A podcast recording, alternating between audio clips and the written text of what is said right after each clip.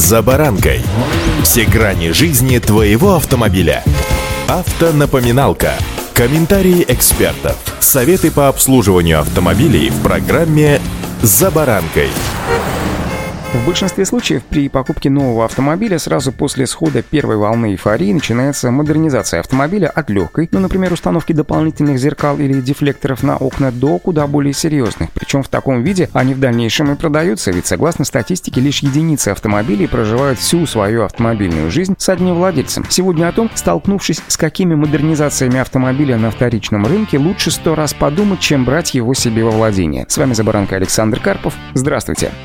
Автомобильные факты. Начну, пожалуй, с самого безобидного, и это только на первый взгляд. Фаркоп, который зачастую устанавливается для транспортировки чего-либо. Вполне логично, что купив себе машину, вам вполне захочется что-то куда-то перевести, особенно если это жители сельской местности, которые устанавливают себе данное устройство. Хочу обратить ваше внимание на то, что если фаркоп не предусмотрен в машине изначально, то ГИБДД откажет регистрации. И это самое малое, хотя кажется катастрофой. Важнее другое, как эксплуатировалась машина с подобным кустарным приспособлением. Вследствие чрезмерной нагрузки или неправильной эксплуатации здесь могли появиться деформации снимаемых зон, что приводит порой даже к нарушению геометрии кузова и искажению управляемости. Эксплуатация машины с фаркопом всегда связана с повышенными нагрузками на сцепление и на двигатель, а также на трансмиссию в целом. При использовании некачественного или просроченного масла выработка деталей увеличивается, от чего ресурс главных технических узлов данного автомобиля сокращается. И буквально рядом от фаркопа справа и слева это диски, колесные диски имею в виду. Частенько на вторичке вам как бонус могут преподнести нештатные диски увеличенного размера. Да, они красиво смотрится. Чуть-чуть приподнимают машину над дорожным полотном, но эксплуатация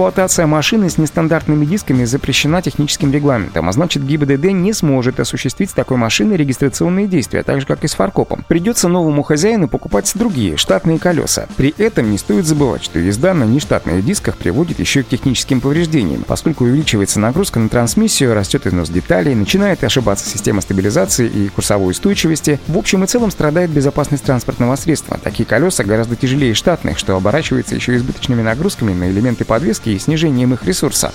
Автомобильные факты. Модернизированная же подвеска тоже медвежья услуга, поскольку автомобили с переделанной конструкцией подвески сейчас вообще вне закона. Даже проставки в стойках требуют утверждения изменения в конструкции транспортного средства и получения разрешения для этого в ГИБДД. Иначе купленную машину просто не зарегистрируют. Получить это разрешение достаточно проблематично, поэтому после покупки машины с глубоким тюнингом подвески придется выбирать все эти изменения, чтобы пройти техосмотр и регистрацию. Это же касается всевозможных аэродинамических обвесов, спойлеров, антикрыльев и так далее. С такими усовершенствованиями машину попросту не поставят на учет. Ну а теперь то, что в глаза вроде как не бросается, но может оказаться страшнейшей головной болью. Это машины с простыми дешевыми роботами, с одним сцеплением и мехатроником. Они вообще плохой вариант для покупки на вторичном рынке. Отличаются большим временем переключения передачи и нестабильностью работы. Водители используют такие коробки для езды в автоматическом режиме и во время остановок подолгу держат их на сцеплении без перевода ее в нейтраль. Тем самым начинается проскальзывание фрикционных дисков. Корзина при этом разогревается и в целом коробка редко выхаживает более 50 тысяч километров. При поломке мехатроника или блока их управления машина ставит без движения и приходится вызывать эвакуатор, чтобы отвезти ее в сервис. К счастью, такие роботы не слишком распространены, поэтому при покупке автомобиля на вторичном рынке обязательно поинтересуйтесь теми самыми бонусами, которые вам преподносят. Ну и задумайтесь, чем это может вам аукнуться буквально уже при регистрации автомобиля или прохождении техосмотра. И удачи! За баранкой!